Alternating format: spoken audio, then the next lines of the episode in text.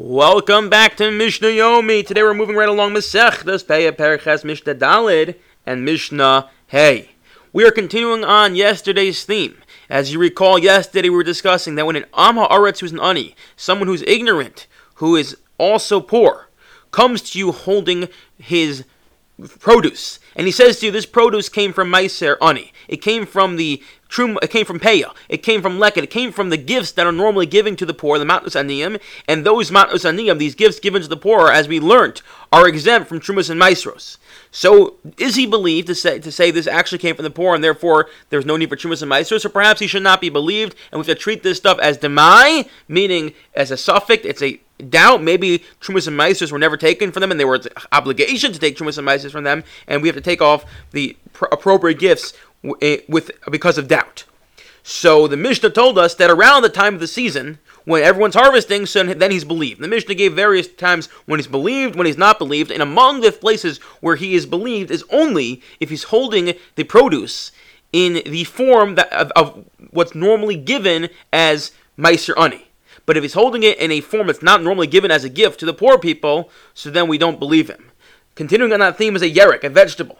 Nemanim al yarchai. By the way, vegetables are only derabana to take trumas and meisters from. But nemanim al yarchai, if he's holding a yarchai, a raw vegetable, and he says, "This pepper over here, I got as part of my meister ani." He's believed, and therefore we, we don't we don't we're not worried if trumas and meisters taken not, or not taken off them because there was no need to take off the appropriate trumas and al He's not believed if he's holding a cooked vegetable. He's holding a cooked pepper.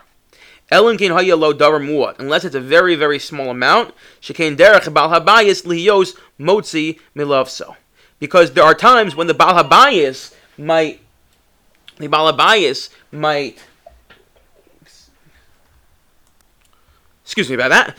If there are times when the bal habayis might actually bring in his uh, produce, start to cook it, and say, "Oh my gosh, I totally forgot I'm supposed to take trumas and meisers off these payros, and therefore, and therefore, I'm supposed to take meiser, meiser ani in our our circumstance off these vegetables, and therefore he'll take it off, but only after it's already been cooked.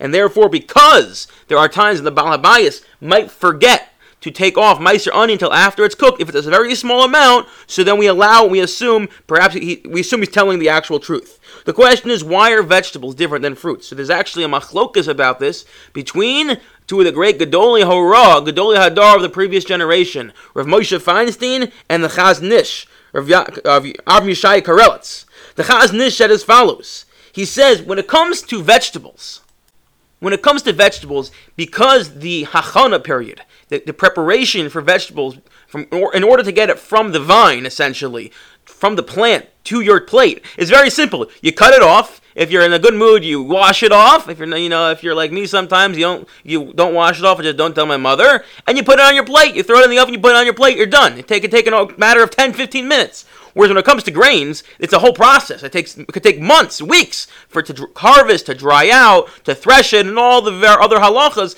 that are and malachas that are involved.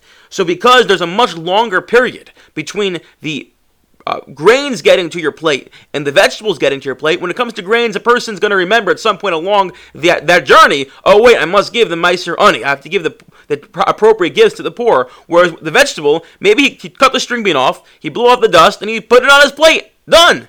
And therefore, we, there's a much shorter period, so perhaps he did forget. We give him the leeway, the benefit of the, of the doubt that he did forget, and he might have taken off the Meiser Ani only after he cooked it.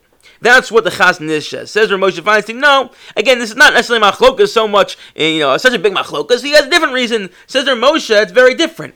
When it comes to grains, the grains end up in your storehouse. They can be there for weeks, months, years at a time, sitting in the storehouse, waiting for you to use them. Whereas vegetables, they're perishable, and if you don't use them within a, you know, a matter of a couple of days, they're gone. And therefore, because of that, the person is more likely, the balabais is more likely to harvest the vegetables and very quickly find a way to preserve them, i.e., to cook them. And because of that, it's more likely that he would forget taking off Meiser Ani, whereas by grains, he has a much longer period, and therefore he's going to remember at some point before it even gets to be cooked.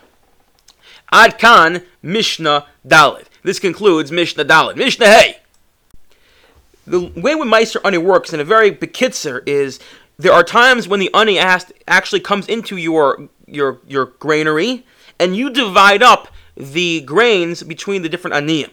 And the halach is based on the chachamim. There has to be enough grain that each ani gets, or whatever food you're, or vegetable, or whatever you're dividing up, that each ani gets kedei savuad, enough that satiates, which Chazal tell us is the equivalent of two meals. So this Mishnah is going to break down what exactly, how do we figure out what are two meals according to the various foods.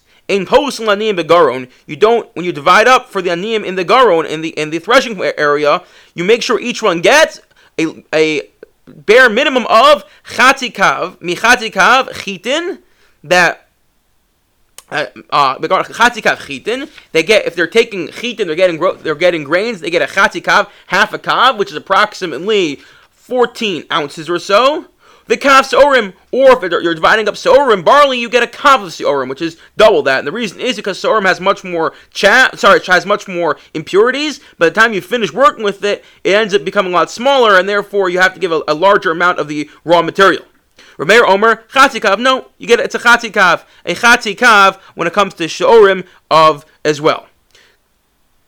Kav Chatzik What if you're giving out spell? It's a Kav and a half.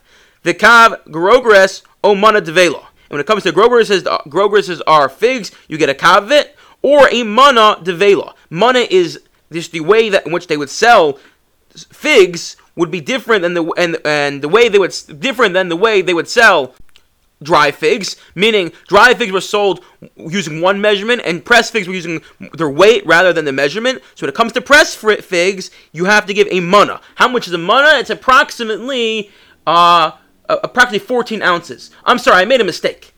A kav is five cups worth, whereas a mana is 14 ounces. Okay, so a kav is five cups worth, five and a half cups worth. A mana is 14 ounces. We keep on no pras. It's a it's half a mana half a is worth. Mechatzi uh, uh, lug yayin. You have to uh, don't don't give less than a chatzi lug yayin because there has to be enough for revius at each meal, so that two revius each will have chatzi lug. We keep over no revius lug, and they can divide it up between both meals. Aim post revius lug shemen. Do not give less than a a quarter, uh, a revius of shemen. Rabbi Akiva no, a shmin is an eighth of it. Again, what the, what the machlokas seems to be is how much is enough to be uh, enough for two meals during the during the day. The charcoal parish, what the rest of the fruits? If fruit's not something that's normally eaten during a meal, so how do you decide how much is enough of a fruit that's two meals worth? No, you don't give enough fruit for two meals, but rather enough fruit that if he sold it, then he can get the money to buy two meals through the day. Everyone should have a wonderful day.